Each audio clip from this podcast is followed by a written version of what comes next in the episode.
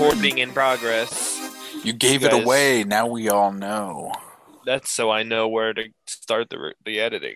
You know, I actually looked into some settings online to see if you can turn off that announcement, and apparently it's like it's a no-go because it's a legal thing. Yeah, you have to allow your meeting. You have to allow your meeting when the recording begins. So well, because you guys have states. No, in all states you can leave. If you start it, well, probably not. That is not true. This every week. Yes, it is. No, Ohio is a one party consent state. So no, if I record a conversation, yes, it is. I just looked it up. I have use for it. If one party of the conversation knows that they're being recorded, you're clean. That's like Josh said. You have the ability to leave. Trust me, I'm gonna use that to my advantage real soon. For what reason? I can't tell. Until it happens, I don't want to. You said I don't want to ruin the surprise. Yeah, I don't. I know they don't listen, but I would hate for them to listen. And God, you're narrowing the list just by saying that. Yeah. Am I? Yeah, like severely. No, there. Yeah. It could be. No. It could be someone I'm suing. No. It could be someone who's. But it's not. Harassing it's so not. It could be my mother, maybe. Her name starts with an M and rhymes with Salissa. It could be not my mother, maybe. No soliciting. Hey, if you're still listening, go away. Thank you. Thank you. I don't know if she still listens or not. But she did at one point. She followed the Facebook page a couple weeks ago after I ignored a message she sent me, and then she immediately followed the Facebook page right afterwards. That's so funny. You know, it'd be funnier if she. Oh wait. Is it a group or is it a page? It's a page. Okay, it'd be funnier if she messaged the page. The page, yeah, that'd be really funny. Yeah. Like, Tyler, I've been trying to reach you about your extended car warranty.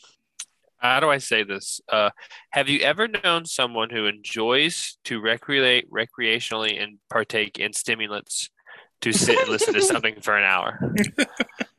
Yes. Wait, stimulants? No. Yes. Uppers. You know, Upper. Okay. I barely even know her. That's the best way you could have explained that. Okay, Nick. This is kind of an icebreaker, but it really this is actually an avalanche. But what kind of illegal substance, if it was legal, would you take? Like, what do you think fits your personality? And it can't be marijuana because you work in that industry. But I want something. I understand the question. I want something. No psychedelics either. Psychedelics are all basically. You had to pick a hard drug. Yeah, super hard. Oh, we're talking stuff that has been manipulated by science. Yeah. Yes. Yeah. Okay. I want it cooked in a lab. Listen, meth is a non-starter. So is heroin. So, I would probably try DMT. What is that? That's a hallucinogen. But you have to synthesize it. Shut the fuck up. All right.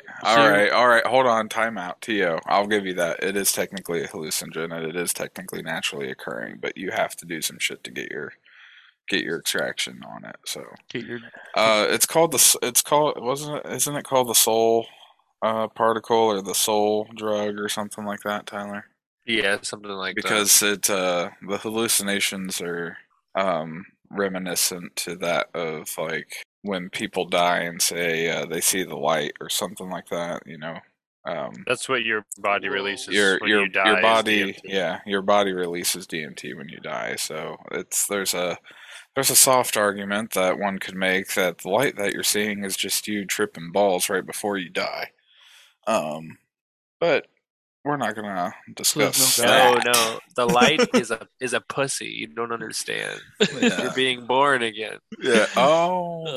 Wow. That's so the DMT. Wild. So the DMT is actually the putting you in your new body. Let's call it the gasoline to the tank to the car that drives you into the next life. How about that? The lubricant keeps the old gears turning.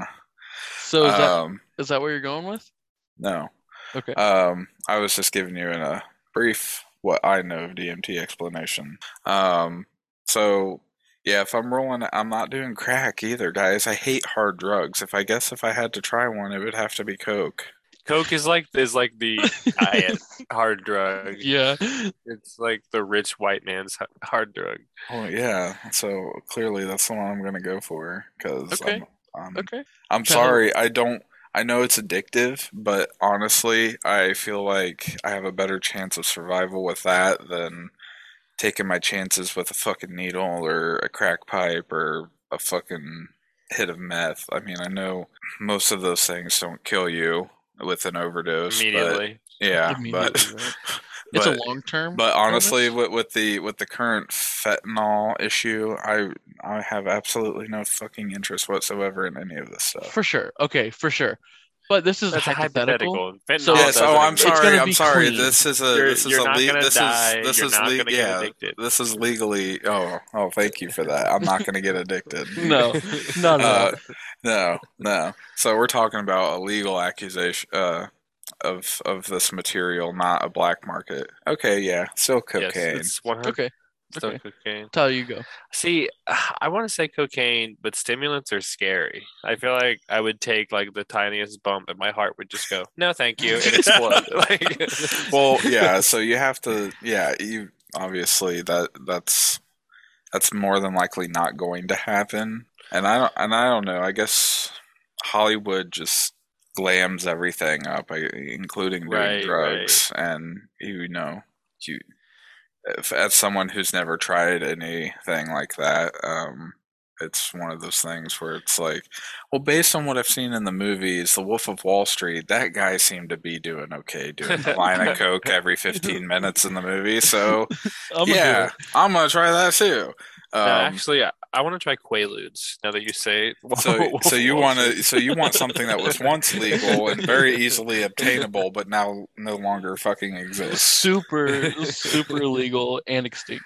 Yes, okay. I mean, if you're finding Quaaludes today, you would have to actually legitimately question your source and say, someone made this in a toilet bowl. Exactly. Okay, so I heard someone say once that they want to try heroin when they're like 80 years old, when they're like about to die, like out the door, they want to try heroin.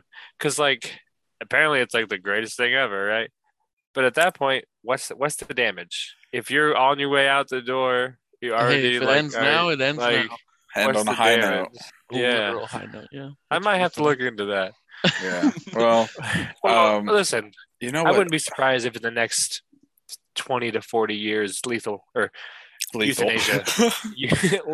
I was about to actually legitimately say that is an option in some parts of the world, depending where you are. In fact, there was this not super lengthy but lengthy video about a man who actually did it, like in a controlled, like hospital-esque setting. He signed all the paperwork, and they told him to hit that button when he was ready to go. And he said all this super dose of morphine or fentanyl or something like that. I have no idea what chemical they pump in your veins, but it makes you go peacefully.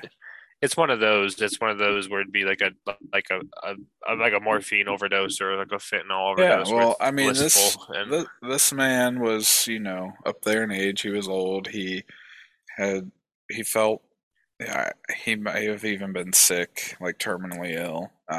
And this was like him doing himself justice and not allowing himself to suffer, knowing full well that he had already lived a long, full life, and this is just a circumstance of being that he was going at the end to hell because of it. Only if you're Catholic, I guess. He must not have been.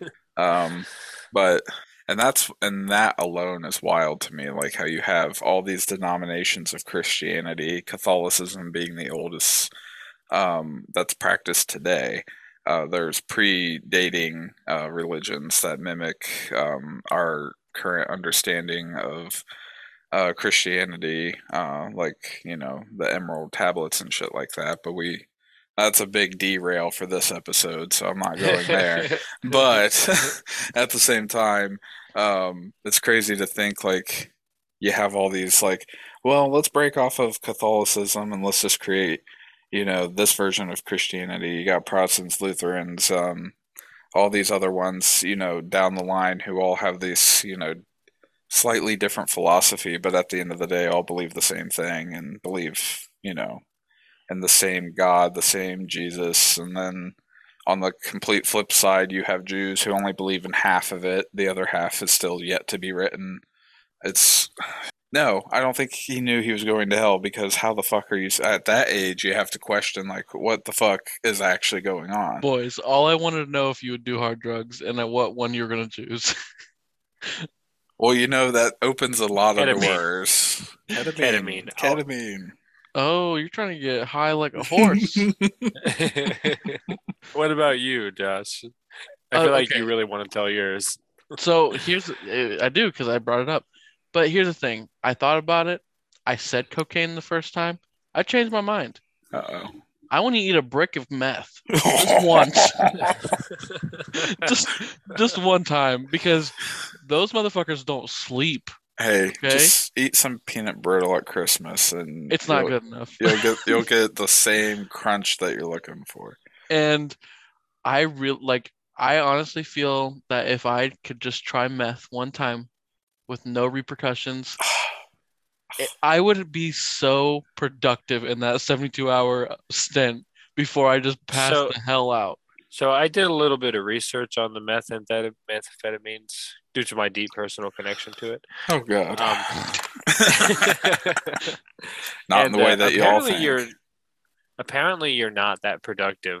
Apparently, like, the first couple times, you're super productive. And then after that, you're just lazy thinking about how you could be productive. But Josh is only talking about one time. Okay. I could probably complete a month's worth of work in 72 straight hours. That is so funny. I just tell your boss that. You know, I don't think he'll be okay with the whole meth thing. How do you handle piss tests for remote work? Do you just not, or do you like? I don't report anybody. Like, I have a support team, but I am my own boss.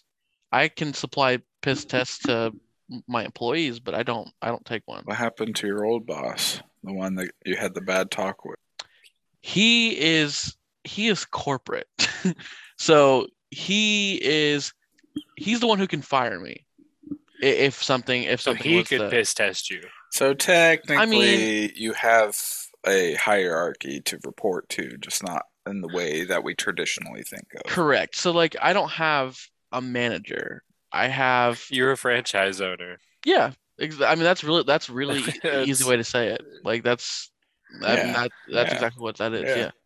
So I own my business, and I have a corporate side of policy that I have to abide by.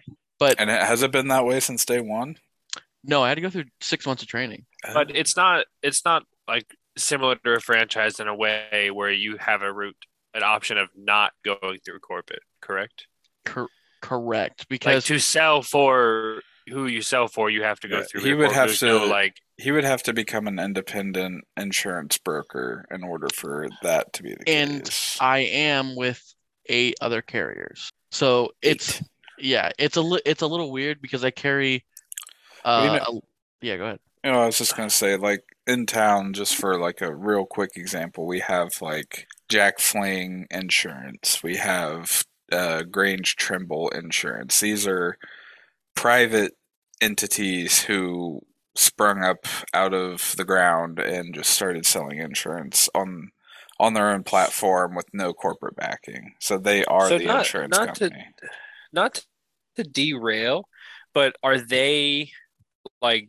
Are they have their own capital to insure with, or are they selling? Like, are they middlemaning other policies through big companies? So we middleman through big company. We are a representative.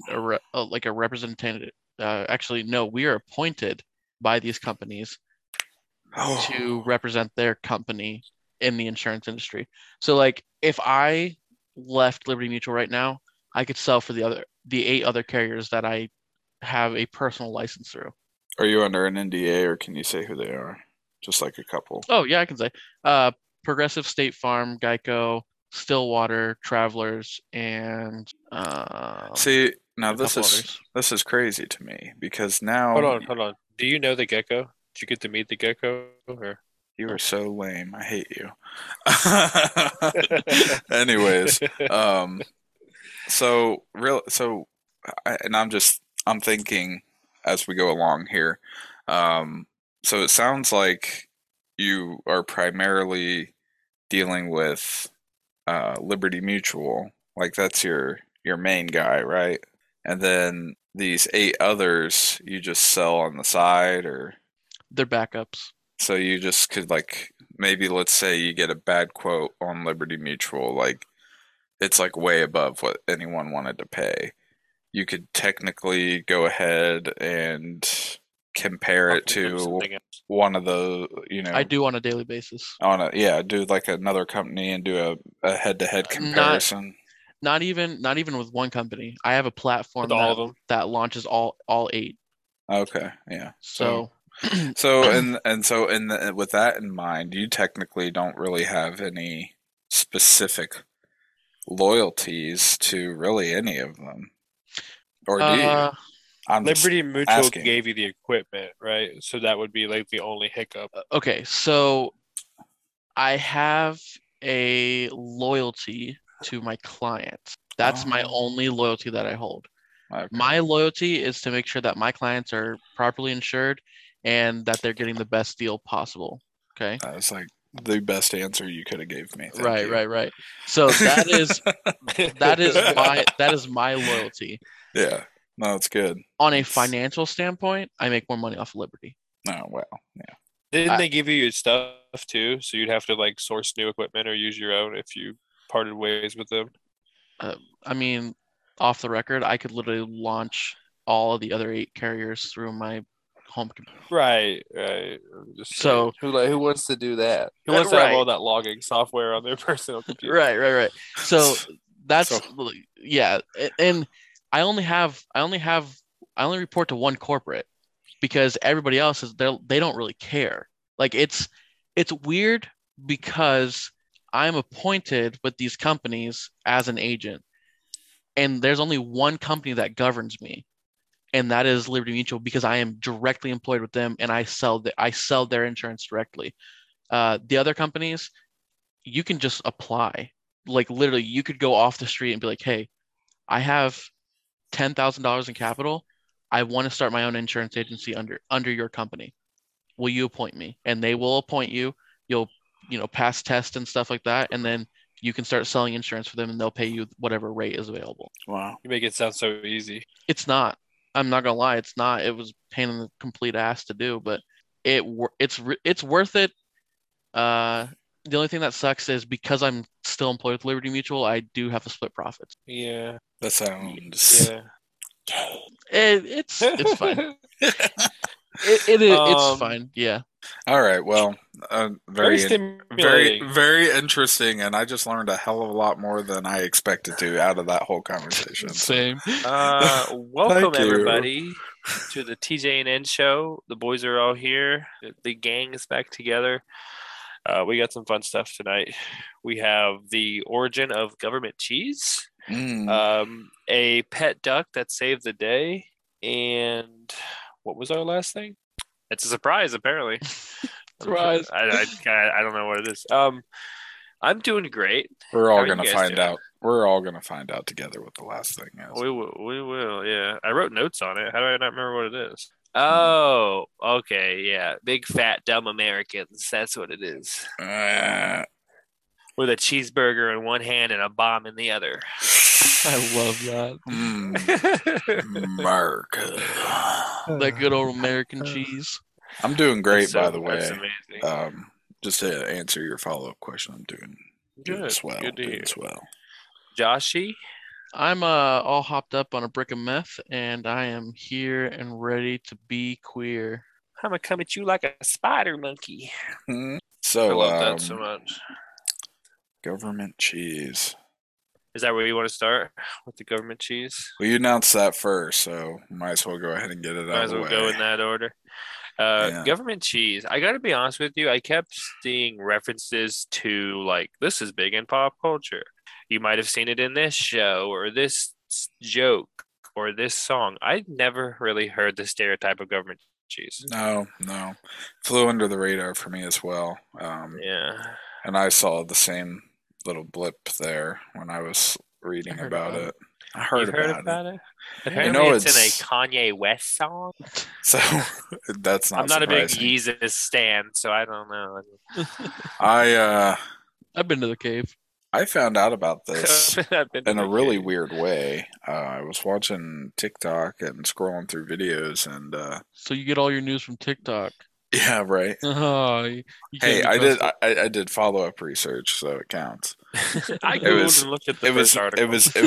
It was merely the seed that planted the flower that was yet to bloom when I found out about this. That was way too big of an analogy for me, big guy. It's all good. I'm on that level. You'll get there with me. All right, so... Yeah, this kid was like, my girlfriend keeps telling me that she wants to, speak my mind and tell her what I'm thinking about. And he's like, does she really want me to explain to her how there's 4 pounds of cheese per person underground and a limestone quarry or limestone mine in Springfield, Missouri?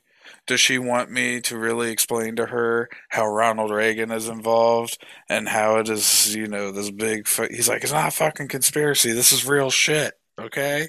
This really happened. Yeah, so his little tangent kind of made me laugh, and then I was like, yeah, cheese underground. Cheese. I wonder if that's a... Is that where it's made? Is that something I should look up? And then I looked it up, and then, yeah, The amazement went on about how there's 1.4 billion pounds of stockpiled Velveeta American cheese just chilling underground in a perfect 36 degrees Fahrenheit environment. It's I don't get it. I read about it and I get where it was going, but I still don't get it. Like we gotta save the dairy industry, man. We gotta save those cows. Yeah. And JJ will admit to it. They take those government subsidies and they run with it, bitch. They're still getting them today from this because basically there was a dairy shortage in the 70s, and we're like, hey, we can't have that. So we dumped a bunch of money into the dairy industry, and that was also both in subsidies and also buying product. And we bought a lot of milk and cheese, turned the milk into cheese because the cheese has longer shelf life, which makes perfect sense, really. Yeah, but doesn't it raise a red flag for you? To be but why bail out of all things? And I understand it. I understand the dependency on dairy in this country. We're more dependent on dairy products in this country than probably any other country, and that's not me even looking it up. That's just me using my brain and saying that's probably almost the case. Got milk? Yeah, you have all this advertisement, Taylor Swift and all these other really famous people who have done little poses for the Got Milk thing, and we're just constantly having dairy pushed into our faces and drilled into our heads, whether it's ice cream, milk, cheese, sour cream, It's because of this. It's because the government fucked up and they have an unlimited amount of cheese underground. They need to get rid of it. It's a snowball effect. But why? But what? So I'm going to bring up what I told you earlier before the show, and this is leading me to believe that it has been scientifically proven that cheese goes to the same receptors as other narcotics, not too different from which we just spoke about, like heroin and coke, and opioids in general release dopamine, and our brain likes it when that happens, and that's how you form addiction. Anything that releases dopamine in your brain, which a lot of foods do, especially dairy and things like chocolate, sugar, sweets, all those things, they're all very addictive because they all release dopamine. They make you feel good. Even though they're not good for you, in your brain, you're like, yeah, give me more of that. That was nice. I like that. That made me go, ooh wee. But so now it's okay, so cheese has these, chemical compounds in it that release dopamine, and obviously We have a cheese obsession in this country. I love fucking cheese. I put cheese on nearly. I try and put cheese on everything that I possibly can. I put that shit on everything. I am the meme where the dude is standing in the front of the refrigerator at 3 a.m. eating shredded cheese. Okay, they made that meme for a reason because people like me exist. Okay, so obviously I'm part of the problem. But you have all this government cheese, and they're handing it out. In the 80s, Reagan used the government cheese as a free handout to impoverished families, and it's like, and my brain starts really cooking, and turning gears here, saying, okay, so how do we keep the poor fat and stupid and unhealthy? We just give them free government cheese, American cheese, which is a highly processed cheese. It's not, you get really no nutritional value from like that form of cheese. A lot of it's powder, stored as powder. Exactly. Yeah, it's shellac. Well, it was Jimmy Carter. Jimmy Carter dumped all this money into the dairy industry. Yeah, and the farmers were like, "Fuck yeah!" and they just ramped up production because the government was going to buy anything they couldn't sell. So they might as well make as much as they can and make as much profit as they can. And that caused an oversupply and then the snowball effect. And now you have Cheese Whiz. And then you have Ronald Reagan, who was like, oh, I'll put that cheese to work. Did you read about the Secretary of the Aggregation Department? Aggregation. That's funny. The Ag Department. Agriculture. Yeah, I know. He showed up with a moldy block of cheese and he's like, we have millions of these. We need to get rid of them. So Reagan, it was like given out by like, if you asked, like you just had to ask for it and they'd send you hundreds of thousands of pounds of cheese to your state. And then it was distributed at, food, community centers and food banks and prisons and such. And it was also just given away to like, so basically what we were doing to stop the snowball effect is we're using all of that cheese and then selling or giving away all the cheese, the new cheese to other countries. So we don't even get the fresh cheese. We get the old shit. And see, and that's how you spread indoctrination. You just spread all of the addictive cheese to all the other countries that don't have that cheese. And now they're part of, like, oh, wow, America gave us this awesome cheese. We're their friend now. But apparently Snoop and Martha Stewart did a whole episode on how to cook with government cheese. Yeah, because government cheese is that really orange, like highly processed. Lucky if it melts when you heat it. Cheese. Yeah. Well, they say it melts and slices well, but I will be damned if that's true. Dollar Tree used to sell this like cheese spread, like alternative. It wasn't really cheese. No one knew what it was. And the shit wouldn't melt no matter how hot you got it. So basically, it was like fireproof plastic. It's just microplastic dyed orange. And then, some time later, that I don't know how long it took, but the packaging started reading on it, now melts. Oh so, my fucking God. So you're buying a product that in your brain is telling you, this is cheese, and then you're reading, it's going to melt, and it doesn't, and you're like, now melts. And now you go back and buy more because you don't really have a choice, and you look at the package and you go, oh, now melts. That's what your extra 25 cents are going to. Honey, they came out with new cheese. I can now melt our cheese. Isn't that just so 21st century of us? So does that cheese go in like tacos or? It looks like a shredded cheddar cheese is what the appearance of it is. And it just didn't melt? Just didn't. It just got hot? No. That's amazing. So you would have to extremely heat it to get it pliable. To circle back to your conspiracy theories, the Got Milk was started by the Clintons. The Clintons started the Dairy Management Corporation to get Americans to consume more dairy. So this all circles back into your conspiracy theory. And like a couple examples of that are Got Milk and Taco Bell, their cheesy crust and their double steak quesadilla, which I've eaten both those. I'm part of the problem too. Yeah. And apparently they bailed out Domino's during the 2010 recession to, make sure we're still eating cheese. Yeah.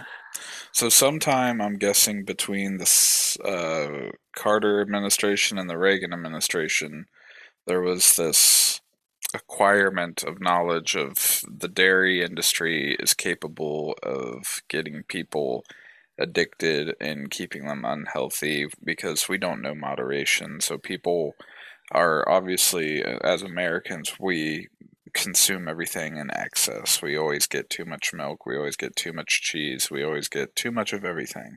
Everything that's not good for us, at least. And we find a way to consume it. So, yeah, that doesn't shock me whatsoever. It's really interesting. We should do more. I'm sure we could find more. I'm sure there's a YouTube rabbit hole. Well, that, yeah, this exact thing. And just to come back to milk real fast, milk is, I mean, like any other product, is allowed to have a certain level of impurities. Like there's a legal amount of pus that is allowed to be present in your milk at any given time. And if you even try to walk up to a dairy farm, like a corporate dairy farm with any type of filming equipment, their armed guards stop you. Yeah, you will be called out as a agricultural terrorist, and they will call the cops on you. They don't. I gotta say, this conspiracy branches down to small farms too. Because if you were to pull up on JJ's farm, he would come out naked and armed and tell you the same thing. And I know he's told me 3 different stories about someone knocking on his door, and he was sleeping naked, so he just was armed naked at the door. What do you want? Wow, that is awesome. Speaking of him, it's a good segue. He cooked me dinner on Friday at work. He made burgers on the grill, and the burgers was one of his dairy cows that killed itself. Apparently, it got hung up in the fence thing, the chute thing, and it tripped and snapped its neck. So I personally think that the fact the cow committed suicide made the meat more tender. JJ has officially got the beef. Look out, Wendy's. That's awesome. I was no, he didn't even tell me. I was like, is this your cow? Yeah. I was like, did you kill this cow? Kinda. What does that mean? She killed herself. I was like, what? I mean, technically, she died on my property under my supervision. But... I said, so you're telling me this cow was dead in your field for about 14 hours before you found it and butchered it. He said he assured me it was quicker than that. Oh, that's good. Hours and 45 minutes. Some places kill the cow and then immediately, get the refrigeration process started. So, those corporate farms, the cow is conceived, grown, killed, and butchered in the same place. I mean, on a corporate farm, man, you're talking about thousands of cows on a conveyor belt just getting lined up in front of a hydraulic piston that is literally just bolted right through their head, and then they go down further for processing. And then you get the automatic milkers that they just attach to their infected fucking udder and just pump fucking milk out of. Is wild. Have you seen the video from the mid 2000s where the PETA people chained themselves up at a chicken processing plant? They chained themselves to the conveyor, and the conveyor started moving with them on it. And one of them got hung up and almost died. He almost was suffocated, hung up and by his neck. Wow. I didn't see wild. That. I'll have to send it to you. We'll have to talk about it sometime. Yeah, I'd like that. I would like that a lot. Maybe me and you, we meet just one-on-one in a parking lot somewhere. Yeah, let's just have this. Let's hash this out. Yeah. What do you think, Josh? You've been quiet over there. What do you think of all of this banter? I didn't know JJ was a dairy farmer. I feel I've mentioned it before. You have not. I mentioned he was a farmer, at least, right? I mean, I guess we just didn't know he had cows, but good on him. I didn't know he was a dairy farmer. The pus and blood has me at a loss of words because I drink a lot of milk. Oh, so do I, buddy. It don't stop me. At this point, I'm already addicted. We have to have him on to tell us more about this cheese. America is the great land of the free and the moldy cheese. Because that's what I'm getting out of this. In my mind, I'm thinking of an abandoned mine with just moldy rounds of cheese everywhere. And that is just on the ground. it brings back memories of people just shaving off the moldy ends of block cheese and eating it. And that will never, ever, ever be me. I want to assure you that these are bunkers. They're caves converted into bunkers. You could actually go visit them. Yes. You could take educational tours. It costs, I think it was like $18.35 per person, and you get sample cheese and wine underground. Well, of course you do. They're not going to make. They're not gonna like. They don't want people to think that cheese is the problem. So of course they're gonna invite you in and show you everything's fine. So America's the problem. I imagine you get to eat fresh cheese and not the cheese from the bunker. But no. I could also see them like. Here, I'll pull the block out and you can try it. You know what I mean? I mean, like, how old is that cheese now? I mean, it's been sitting there since 1970-something. I gotta imagine they rotated out oldest and newest. You know what I mean? Like, I okay, well, everything from the 70s should be gone then, but somehow yet we're still sitting on 1.4 billion pounds. So it's the snowball. So if we get rid of, and that's not the only place of. The 1.4 billion pounds of cheese, the Earth would be 1.4 billion pounds lighter.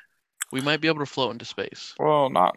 I mean, I gotta say no because matter can't be. Yeah, I was gonna say you can't. You're still going. You're just gonna transfer that weight to a different part of the world. You're not getting rid of it. It's gonna go into shit. Unless Daddy Musk launches it into space, we're not getting any lighter. That's gonna be the new. Food source on Planet Musk. Well, no, it's going to come back in 100,000 years and smack into the planet and kill everybody who's left. Oh, guys, listen, they're just going to shoot it off of a probe into the sun and make some really. Yeah, probably. Yeah. I'm going to go ahead. I'm going to go ahead and take a scientific stab at it and say, yeah, it'd probably melt. However, it'd be really funny if it was impervious to a close proximity to the sun and actually did put out the sun. Or like there was just a large black hole in the sun. Yeah. It was that part was no longer. Somehow it just took American processed cheese to create a black hole in our own sun. I have something for you. The sun is not on fire. You're right. It's just hot like magma. Yeah. It burns me like it's on fire. So. It's literally but there's no flames because there's no oxygen. It's literally just a ball of hydrogen floating around in space. That's all that it is. Bonkers. Yeah. So when I draw the picture of a sun, I am putting the rays in the wrong area. It should just be a bunch of scribbles. It should. I mean, yeah. All right. I mean, if you want to mimic photography, it literally is just a ball of hydrogen that's on fire. How's it on fire? Because it's a ball of hydrogen, and it has great density. It's under a lot of pressure.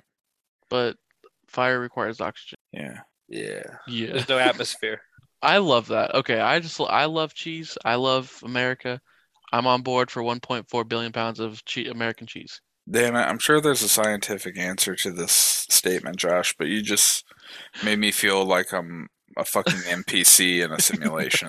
That was the point. I was just trying to get the gears turned in your mind. Oh no, you. Yeah, no, that's fine. Sit there and just process.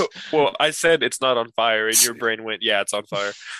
It's like you just start hearing the X-Files music in the background. That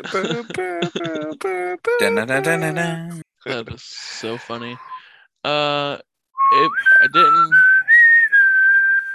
just want to point out the cheese crisis is still ongoing as of 2019.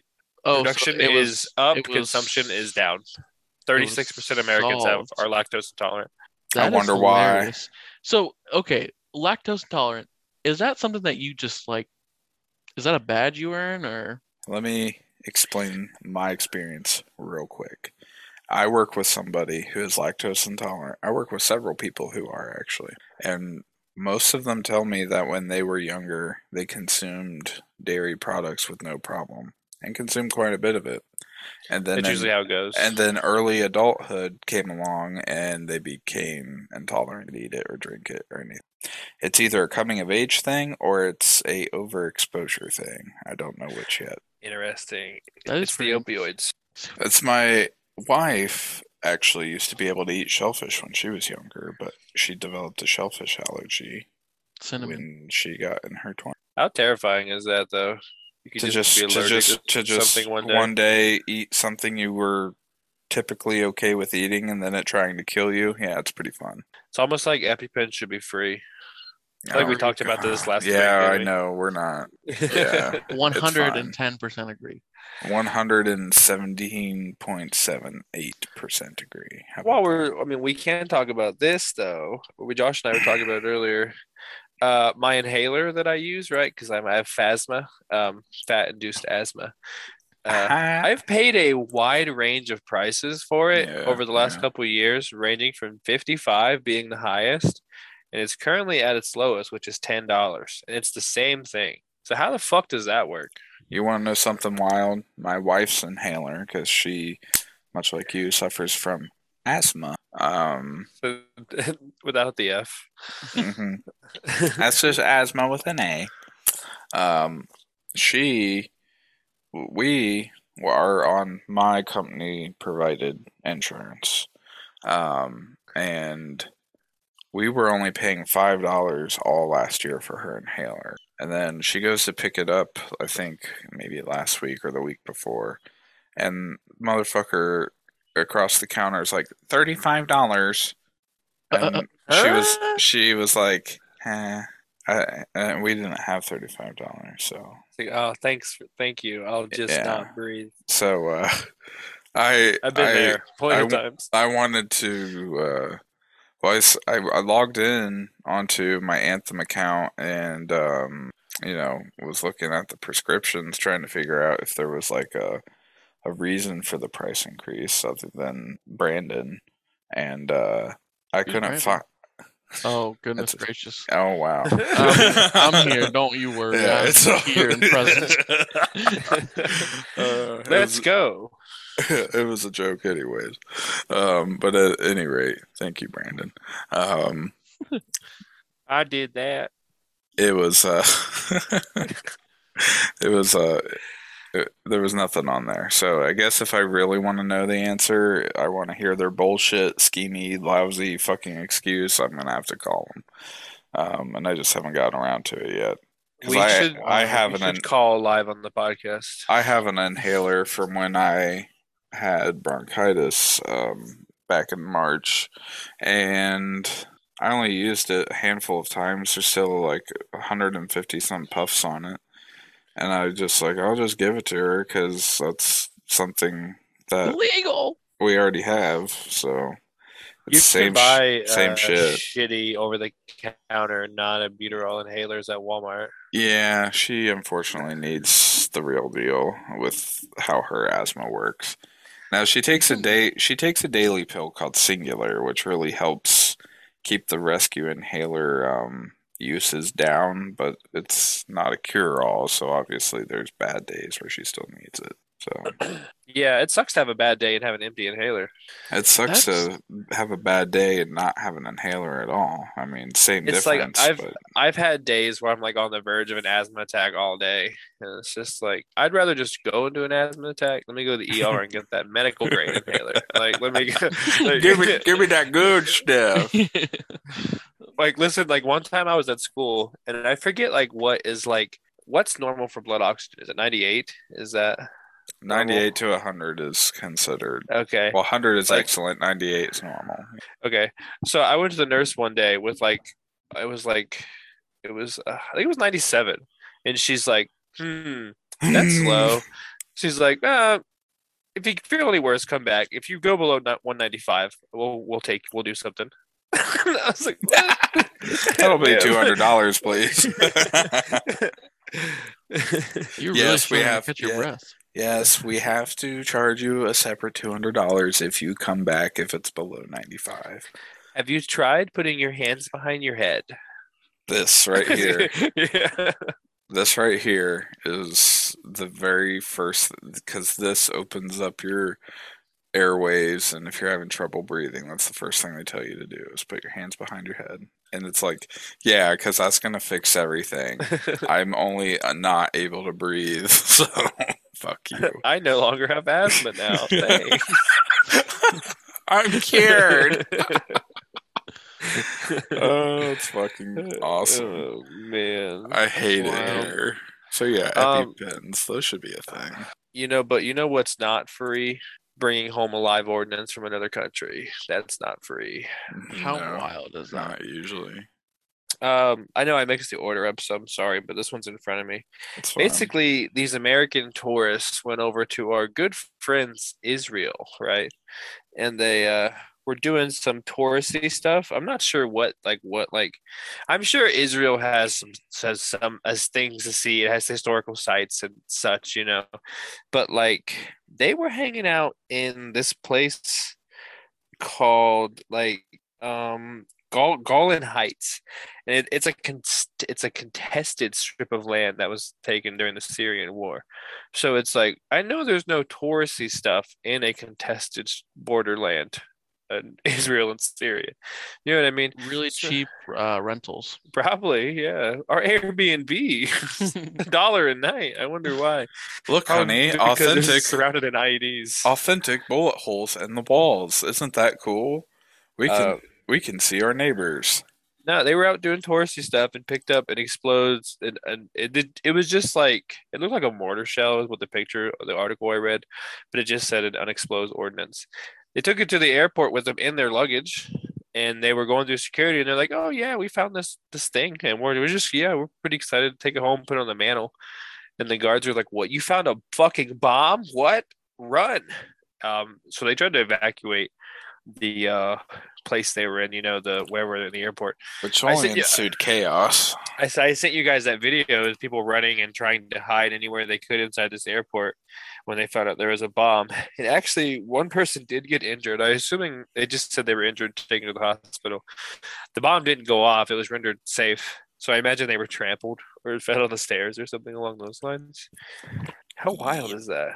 What I think's funny is they get this thing home and it sits on their mantle peacefully for years, and then someone accidentally knocks it off and just blows. Fucking cat in it. Just blows a fucking hole through their mantle and fireplace in their house. See, it doesn't say how they got it, and I would not be surprised if they picked it up at some bazaar.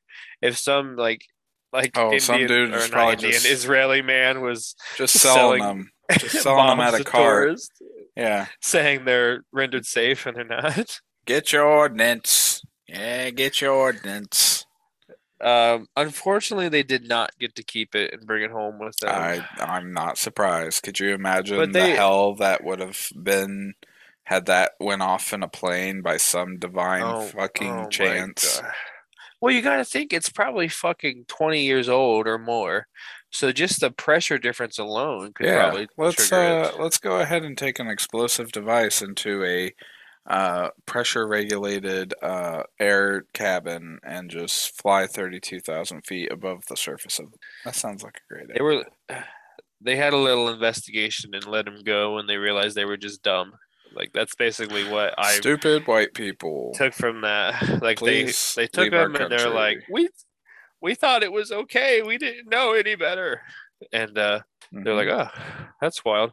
Speaking of this, I saw a cops video earlier. Some girl got pulled over from stealing at Walmart, and they found a bomb in the back of her car. Oh, and the bomb was a bunch of fireworks taped up with nails and screws and shit taped to the outside of it. Oh, and so she's like, yeah, my boyfriend built that. All chill. And then she called her boyfriend, and he came to pick up the car. And he was like, the cops, like, hey, man. They put him in cuffs. They're asking him about it. And he's like, I was just going to go do some redneck shit. I was going to see if I could blow up some watermelons with it. He said, it's not really a bomb. It's just fireworks. You have to light it like a normal firework. It's safe. But he ended up getting arrested for making an unauthorized explosive device. Holy fucking shit. But he was like, the cop was like talking to the other cops, and he was like laughing. He's like, he doesn't even seem like worried or anxious about this. He thinks what he did was okay. Oh no! That's fucking amazing. It's amazing, like, the things that people think they can just do. I was just going to blow up some watermelons. Why would I go buy Tannerite when I can just tape fireworks together? Yeah, I mean, you can at least legally, for now, shoot Tannerite. And it's exciting. It makes a big boom. Boom. Could you use that in bomb making, though?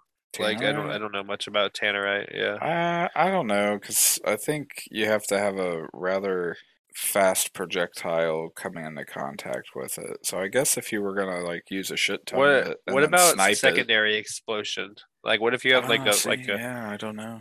Like if you just choose like a blasting cap from a firework, you would that trigger the rest of it? You would think. I bet that's something that's highly watched. I bet if you buy more than a small amount, you're like ATF's like, hey, what are you doing? Yeah. But not only that, but it's like I have personally shot Tannerite, and I've seen many, many, many, many, many videos of people shooting Tannerite. And I just feel like it would take a lot, like an exorbitant amount, to really like make anything super dangerous. Obviously, you don't want to be near it, but I don't think it's like going to be fatal, like unless you get shrapnel. It cuts into you, like it blows something else up and causes shrapnel. Right. Like when people were filling their Yeti coolers filled with Tannerite and shooting them with Barrett 50 caliber rifles, just because they dropped their NRA endorsement. White privilege. That's pure white privilege. This entire conversation. yeah, you're not wrong though. If we weren't white, we'd already be on a watch list. And well, it's also just, could you imagine if these people were anything but white? I mean, let's be honest. Well, if you think they weren't coming, like they weren't in a white majority country though. No, but I'm saying, could you imagine if these people weren't white? Like, could you imagine if they had, like, a turban on, like, the repercussion? Like, the fact that this was so chill for a post-9/11 world, granted we're, 21 years past that, and I think some of the chokehold has, like, loosened up a little bit with ATF rules and stuff like that. But even still, man, it's like, If they were anything but white, I feel like whoever it was would have gotten more shit for it. I don't know though, just because they were in Israel. So like, I think if it was like, I mean, I guess if it was like an Israeli national, they'd be like, you should know better. I don't mean shit. There's white people in Israel, right? But I just don't think it's the same as like an American airport with the racism and such. You'd be surprised. Well, they're racist against other people, yeah. And there's a different level of conflict where in Israel, I mean, you're still fighting a war over like religion with other people who disagree with you. Like it's, in my opinion, it's just. I guess I could see that if they were like a Syrian or like any other like Muslim ethnicity. That's what I'm saying. I mean, Israelis are obviously going to be very conscious of that. So yeah, I just feel like I would rather take a bomb to an American airport and have to deal with TSA than have to deal with some ex-Mossad guys at an Israeli airport. They probably use some like old cavity search methods too. I know they are like like old school terror, like terrorize your soul. And the gloves they're using are not hygienic whatsoever. They do wear gloves, but they wear the same gloves for everybody. Yeah, exactly. You can see the watermark from the previous dude. That's all I'm going to say. This is to protect me, not you. TSA uses the same gloves for. Well, TSA is security theater. Security theater. Is to make you feel safe. Have you seen like, the last time they tested TSA, they had like a 97% fail rate on finding banned objects. Yeah, Adam ruins everything. Old Netflix show. It literally goes into the whole spiel of the TSA and how it's redundant and doesn't actually protect you from anything. It is what you said. It's literally security theater. Isn't it wild though? They can molest you, but they can't like actually tell if you have a bomb. Yeah, I mean it's a horse and pony show to make people feel all warm and fuzzy that terrorism isn't going to seep through the cracks. It's complete nonsense. If you're going to stop terrorism from happening, it's going to happen before they get to the air these days. How many do you think they stop? Because they don't tell us about all the big ones they stop. They drip feed us foiled plots because they don't want to cause panic. But how many do you think they stop them weekly? Or do you think it's less frequent? Okay, so they definitely remove firearms nobody's. People who will pack away a firearm in their luggage, they remove those all the time. Well, I feel that's easy, and I feel if you were going to hijack a plane, you wouldn't try to use a firearm because that's too easy to catch. Well, firearm. Because you can catch that with a wand, though. You know what I mean? You don't even the lowest level of security. You can catch a firearm with. Depending on what level of hijack job you're trying to pull off, a firearm is not ideal whatsoever. I mean, difficult to get by security, but literally, if you get on the plane and you fire off a round, you're risking, once again, you're in a pressurized cabin 32,000 feet above the fucking earth. So that's why the 9/11 guys use box cutters. Punching holes through an aluminum fucking spacecraft, or aircraft, if you will, is not the best idea. Okay? You brought a gun to space? Okay. remember the space rifles in Call of Duty Ghost? Pew, pew. That was wild. Do you think they're ever going to do a sequel to Ghost? God, I hope not. I liked the campaign. I thought it was fun. I didn't mind the game so much. I think Black Ops 4 was worse than Ghost, personally. I hated all the Black Ops. Black Ops 3 was worse than Black Ops 4. Black Ops 1 was my only favorite Black Ops. And then the only thing that was cool about 2 is that they did a Nuketown 2025. Now they do it every year. Literally. It was even in Cold War.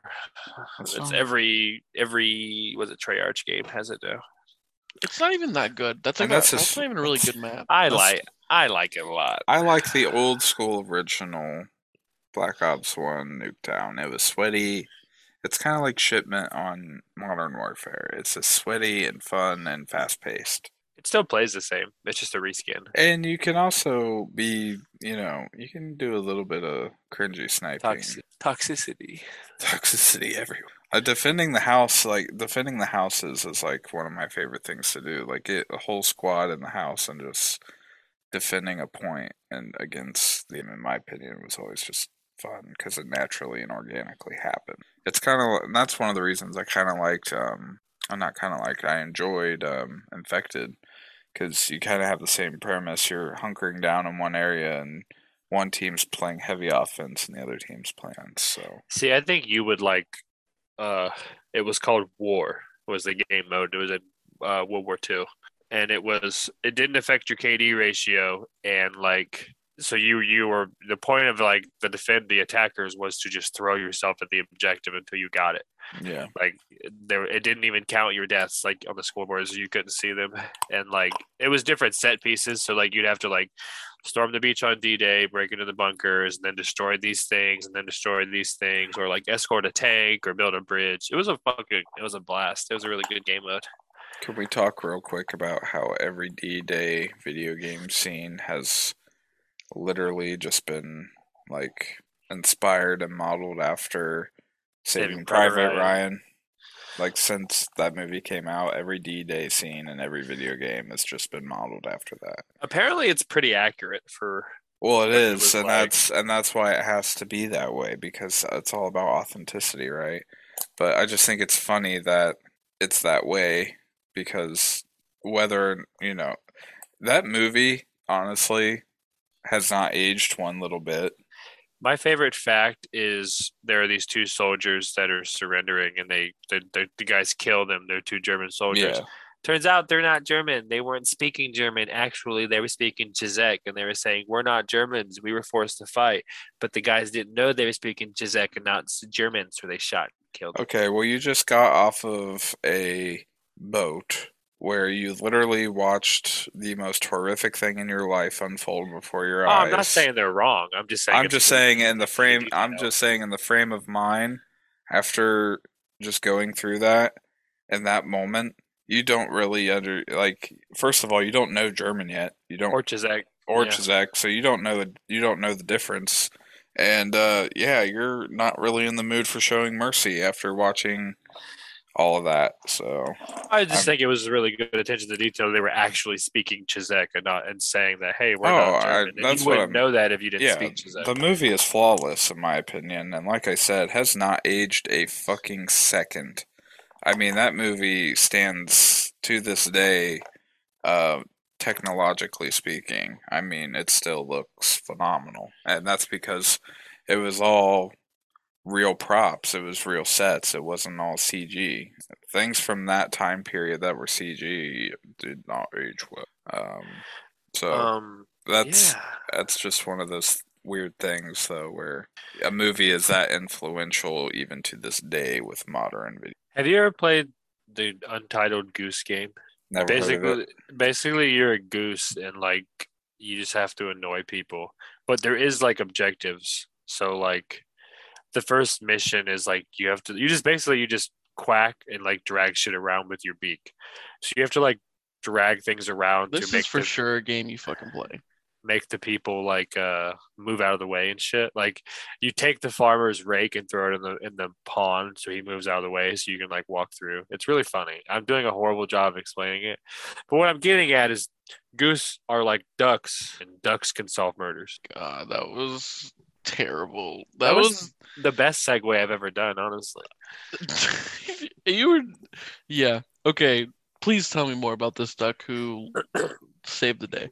A pet duck led police to crack the case of a missing North Carolina grandmother who vanished over 2 years ago and led to a murder charge against the victim's granddaughter and grandson-in-law.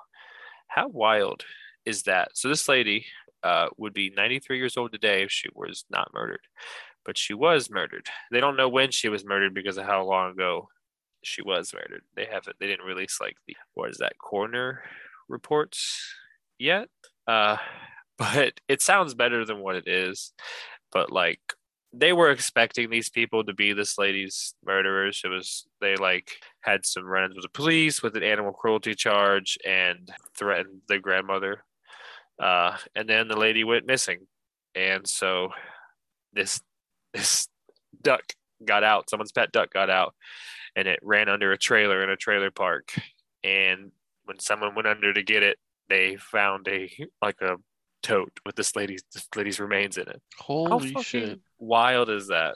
Well, first off, you can tell that the person is belongs in the trailer park by having a pet duck and tote underneath your trailer. Second, how? So basically, this was just a coincidence. Basically, the duck solved the murder. I don't think it was a coincidence. I like to believe that the god spoke to this duck, and the duck made its way to this woman's body so she'd be found. This woman had possessed the duck from the afterlife to solve her own murder. That's the story I'm going with. I mean, ducks aren't stupid birds. And now geese, those are fuckers. Yeah, fuck geese, man. Canadian geese, especially of Canadian descent. Go back to your fucking country. No, holy shit. While this lady's been dead, they were collecting her Social Security and retirement checks and cashing them and refilling her prescriptions so everyone would think she was alive. Classic Frank Gallagher. How amazing is that? So they both got picked up on concealing a death until the investigation goes forward and they can figure out the cause of death and everything. But they also say they don't think she was murdered at this trailer park, that she was just dumped there. Who murders their grandma? What's the name for that? Grand matricide? Is there a name for that? I don't know, but that's what we're gonna go with. Send us an email and let us know. How fucking bonkers! The duck, it found it on accident, and now like, wouldn't you see it? And like, I guess maybe you don't go under your trailer, but I feel like you would know if there was a container big enough to hold a human body, even if it was like cut all up. Like, I feel like. I wonder how big this tote is. It says container. Tote was my word. Oh, okay. I was going to say, it's giving me some Breaking Bad vibes, to be real with you. So. Like taped up trash can. But I want to say container to me screams tote. Maybe not necessarily tote, but like a plastic container. Because I feel like they would have said garbage bags or box or like oil drum. How'd they get him under there? Like, do you think they drug her under there? I'm curious. Yeah, I don't know. I bet. Or Dolly. I want to know more. I want to know, like, where were they living in relation to this trailer park? And, like, do they know anybody? Or, like, is it just, like, a random dump and you just, like, drive around till you see a trailer that you think you can shove this container under? I don't know. What if it was under some random person's trailer? That's kind of, like, it doesn't say anything about the connection to them. It, like, everything I found, it just said someone's duck was gone and the police... Or when they went to chase the duck under the trailer, they found the body. But who kills their grandma? Can you imagine? Like, oh, sorry, Bob, my duck ran under your thing. Do you mind if I go under there and get it? And you find a fucking body. That's wild. Isn't it bonkers? Yeah. I don't know. I've never found anything like that, like a dead body. So I don't know. Well, I would hope not. That would be traumatizing within itself. I mean, those kids from Stand By Me seem to be okay.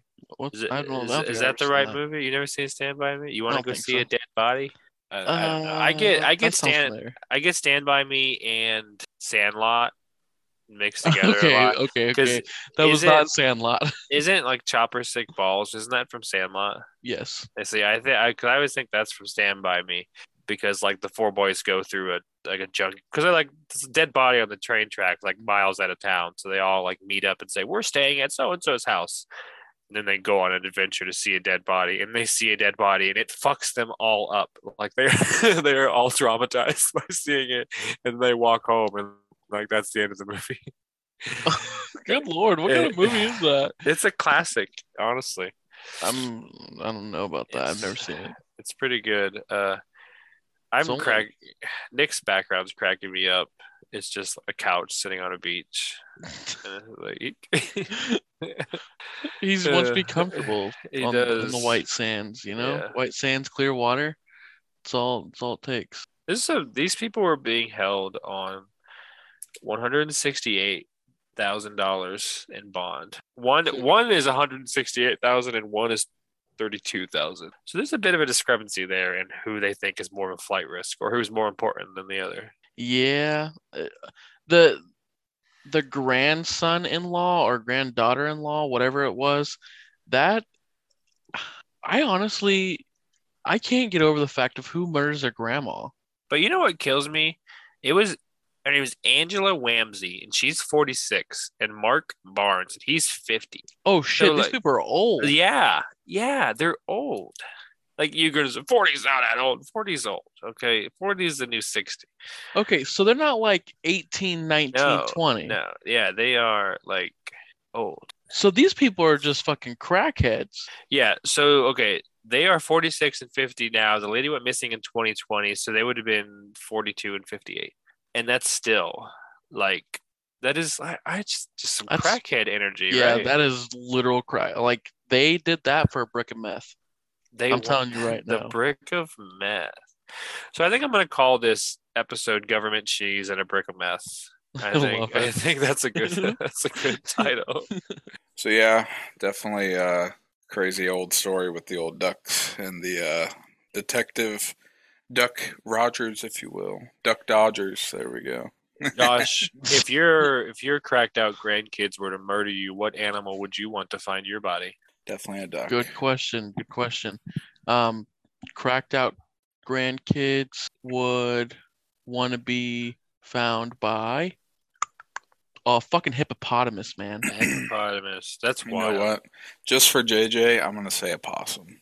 A possum. I gotta go kind of basic and say a dog, because there's something especially traumatic. I feel like if you're like, let's say you're 8 years old, right, and your dog gets out off the chain in the trailer park, and you're like, ah, fuck, Sparky's gone forever, and you're crying and shit, right? And you go out and look for him, and you find him, but he just has a decomposing human hand in his mouth. Oh. Holy What's shit, that Lassie? Day. What's exactly. that, Lassie? Grandma's rotting under the trailer across the street? That's why I want a dog to find my body. I thought hippo mostly because they have the chomping power of, like, I don't know, a dinosaur. You know, they don't swim. They sink and walk on the bottom. That's awesome. What if the water's too deep? They can't float. They're too dense. I watched a video of one crushing a whole watermelon with its jaw today. I was pretty impressed. They kill more peoples per year than sharks. Really? Yeah, they're dangerous fucking animals. I know people who have had encounters with hippos before get rather mangled. They don't fuck around. They're like horny and angry all the time.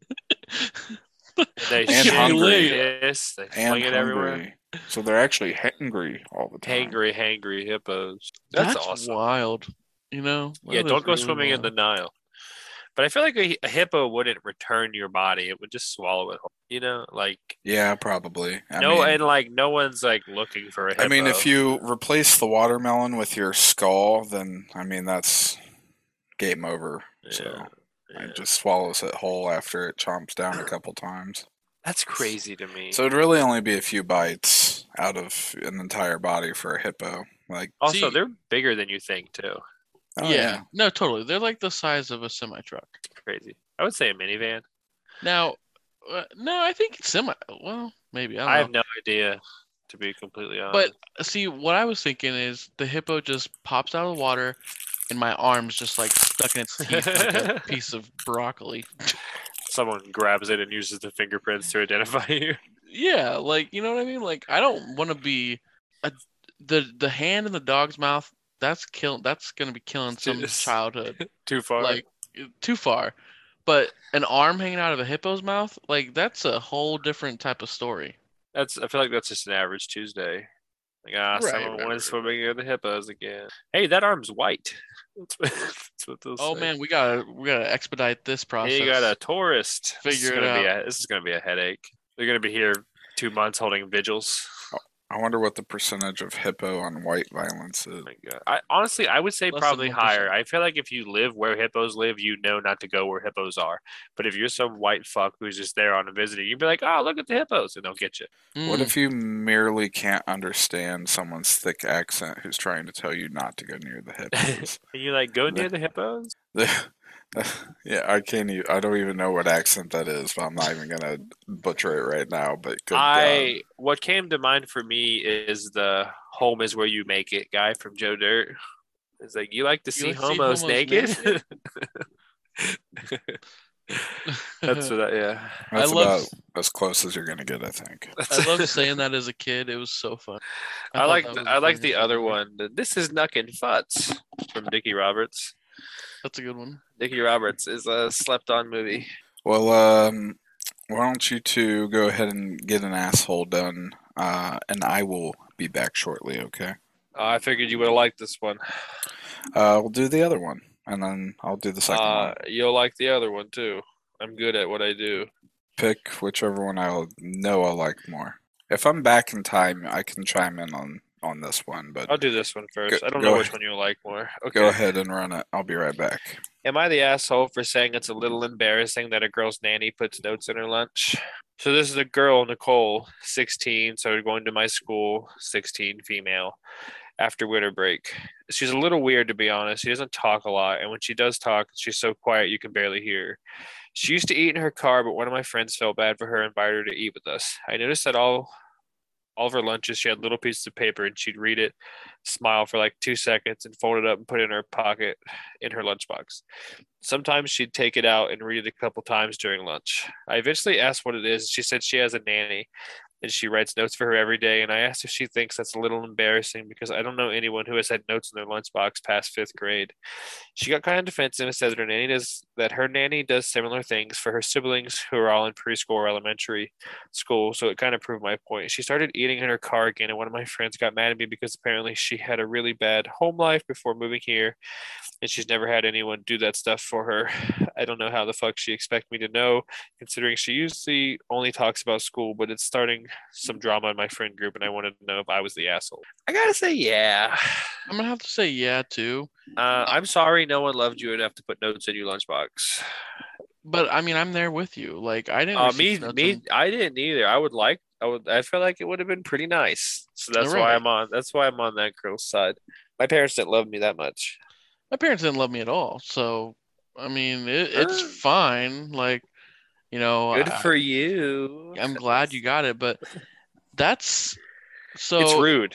If you have a nanny that packs your lunch, how do you have a bad home life? Right. You probably have shitty parents is what it is. Like, your parents can still be rich and drunk, or rich and do drugs and beat the shit out of you, or just not be there for you. Okay. So basically this is a white privilege issue. I mean, you can't say the kid has white privilege necessarily, but yeah. We can't. I mean, what privilege are they gaining? So the privilege is having a nanny pack their lunch. A nanny pack their lunch. Because when I was growing up, I had to pack all four of my siblings' lunches. And I was no nanny. So they didn't get a note. You have a good point. You just didn't love your siblings enough. I would have to agree with that. Well, they sure repaid you for it, didn't they? Yeah, they sure did. Shout out, little fucking home goblins. They don't listen. They're not cool. They don't support us. No, of course not. Nobody does. No. What is family? Fuck them all. My wife who doesn't listen. My also wife who doesn't listen. Who will never hear this at all. This is the one she's going to listen to. She's like, I hope she does. I hope she does. And you know what's going to happen? We'll be in the car and I'll be listening to the podcast. And she'll be like, you like to hear yourself talk so much. And you know what? You're right. You're fucking right. And then she's gonna be like, well, let's listen to this next one. I said, no, we can't. You can't listen to that one. And then she's gonna want to listen to it because, you know, she's gonna think I'm talking shit, which I am. That's what you should start doing. You should just start being like, hey, if you decide to listen to the podcast, don't listen to this episode right here, because then she's gonna go listen to it. I agree. Yeah, so I think I might try that too. I'm gonna we might get some more listeners, and we'll get at least two more if we do that. Right. So white privilege, 10 out of 10, having a nanny, and she's definitely the asshole. I agree. Yeah. I don't know about the white. I mean, I guess you could say white privilege. Josh is on a roll with the white privilege. Wouldn't necessarily agree, but I can see where you're coming from. Nick, do you want the TLDR or you want to go to the next one? Yeah, sure. Give me the real skinny of it. Basically, this girl's posting a new girl came to her school, and the girl has a nanny who writes notes and puts them in her lunchbox for her. And the girl who wrote the post was like, isn't that a little embarrassing? And then she's asking if she's the asshole because she made fun of the girl for getting notes in her lunchbox. And Josh and I both agreed that she is the asshole because we would have liked to have notes in our lunchbox. Yeah, I mean, why are you going to tear someone down when that's like the highlight of their day? Like, exactly. That's someone just trying to make their day 1% better, and you're being a cunt about it. So yeah, fuck them. Let's move on. Whoa, like third world country. I get it. This one I picked for a personal reason. It's a story attached to it, and I don't know if either one of you know it. Josh, you probably do, but Nick, you probably don't. It's not all that interesting, but it's just interesting. Okay. Am I the asshole for getting upset at my boyfriend for posting pictures of himself and his sister when they went on a road trip together? My 25 female boyfriend, 25 male, of 1.5 years went on a road trip with his sister, 27 female, I think. The past week, while I wanted to go as well, I knew I wasn't in my rights to force them to take me, so I said nothing. However, my boyfriend and sister posted a lot of pictures on her social media of their experience on the road trip. There's some really weird pictures, though. Mostly notably, one of the pictures show my boyfriend's sister kissing him on the cheek, and some other people show her with her arm around his neck. I feel like many may interpret them as a couple rather than a sister-brother relationship. When my boyfriend got back yesterday, I got pissed at him and asked him about the photos. He said I was being weird, but I pressed on for a couple times, and he got pissed and called me a pervert. He hasn't called or texted me since. Am I the asshole? I mean, I feel like the pictures were kind of weird. Yes. I gotta say yeah, too. Yes. Yes. Yeah, isn't that, you're sexualizing a non- sexual relationship, a very familial, familial relationship. Like, we're not talking about like stepbro and stepsister here. We're talking about okay. But did this post origin in West Virginia, Alabama? That's a good Arkansas, Texas, New Jersey. I know they're up here, but I feel like they honestly they're a little weird over there. You might as well throw in Tennessee, Kentucky, Florida, Carolinas. Yeah, the Dakotas, just because. Oh, because there's only 12,000 people between both Dakotas, so. Listen, after the Civil War, they had to get really creative on how to repopulate the South. All right, no, the South will rise again. They went back to some let's say. Well, I mean, they got rid of half their medieval courtships. Anyways, you know, that's how aristocrats actually kept their bloodlines pure, quote unquote, was incest. So what? Look, listen. Yeah, you can break every single conflict pre-World War One down to two products of incest beefing over turf. Yeah, that's the gist of that. So yeah, no, it's this girl is clearly she has some sort of insecurity. She must miss her brother. That's so funny. Yeah, I mean, to get jealous over his sister taking pictures of them on their road trip is. Well, honey, you need to figure out some things. That's all I'm going to say. Yeah. Okay, so I'm not agreeing at all, okay? But I do want to say this. Kissing a family member is weird to me. And it's probably because I didn't grow up in a very affectionate household, which is perfectly fine. That's exactly why, Josh, just so you know. Well, I didn't either, and I agree that's weird, but I don't think it's inherently sexual or anything like that. You know for sure, I mean? No, for sure. I just wanted to make the statement like I would never kiss my brother or sister on the cheek. I don't kiss my parents on the cheek. I mean, the only person that I kiss is my wife. Hey, don't count me out like that. Gay chicken all the way, buddy. So the dudes in my family hug, and then. The men will kiss the women on the cheek. That's it. Okay. Yeah. We don't touch each other. We're not the dude. I mean, obviously, like, if you're a baby, there's exceptions. Like, obviously, everyone kisses the baby on the cheek. But after a certain point, it's just like, okay, the dudes only hug and the dudes only give females, you know, kisses on the cheek. And I've never. I mean, hugs were probably sometimes. I mean, it's not all the time, but I mean, very, very rare occasion. And even children, like, I'm uncomfortable kissing any children. I don't know. Okay, let me rephrase that. Babies. I'm uncomfortable kissing any babies. Like, I don't know. It's weird for me. Yeah, and that's coming back to just your difference in upbringing, affectionate, and showing. Yeah. So basically, you're saying my parents didn't love me. No, but if you come to this neck of the woods, we huggers, all right? We huggers. Hugga. The most physical interaction I get is from Tyler. So. Oh, I'm all over him all the time. He's a little grab-assy. I don't think I got all that touchy with Nick. And I'm upset because apparently he's open to it. But I touch you and JJ all the time. Apparently he's open to it. He's a hugger. My little story, this is a little peek into my family life growing up. Not even really growing up. Anyways, went to Pigeon Forge one time with my mother, my sister, and a girlfriend. And... everyone was pissed off at everybody the whole time. It was one of the. It was just we should not have been in the same general area, right? Like you know, but how it entertains or it like intertwines with this is, that was like the first time me and my sister had like became friends in a long time, right? So I was posting a bunch of stupid pictures of her on my Snapchat story of like her at the wax museum next to a bunch of different things and like. Her missing shots at putt-putt golf and just like bullying her basically. And my girlfriend was like, why are you posting so many more pictures of your sister than of me or us? That's fucked up. Don't you agree? And I said, I think it's fucked up that you said that. That's kind of weird.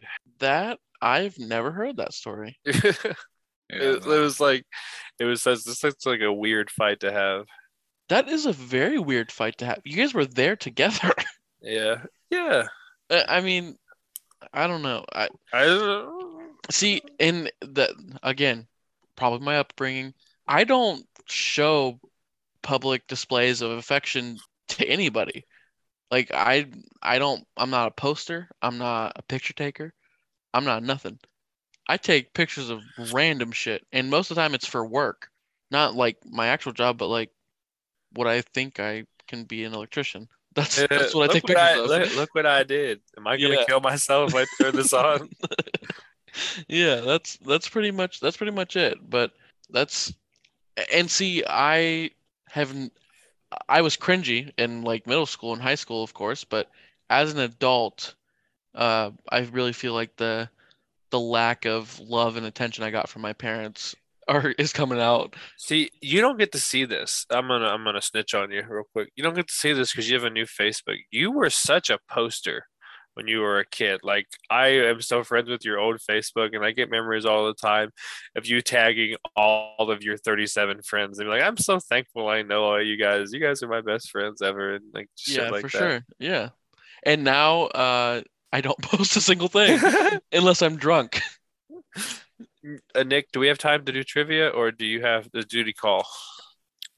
Tonight is a Call of Duty, everybody. So Call of Duty. It happens that way sometimes, but it's been a good show, and I've enjoyed it. I have. Okay. Email us stuff, stories, suggestions, complaints, comments, concerns. Follow the TikTok, TJN Podcast. Follow the Facebook, TJN Podcast. We love you all, and thanks for listening.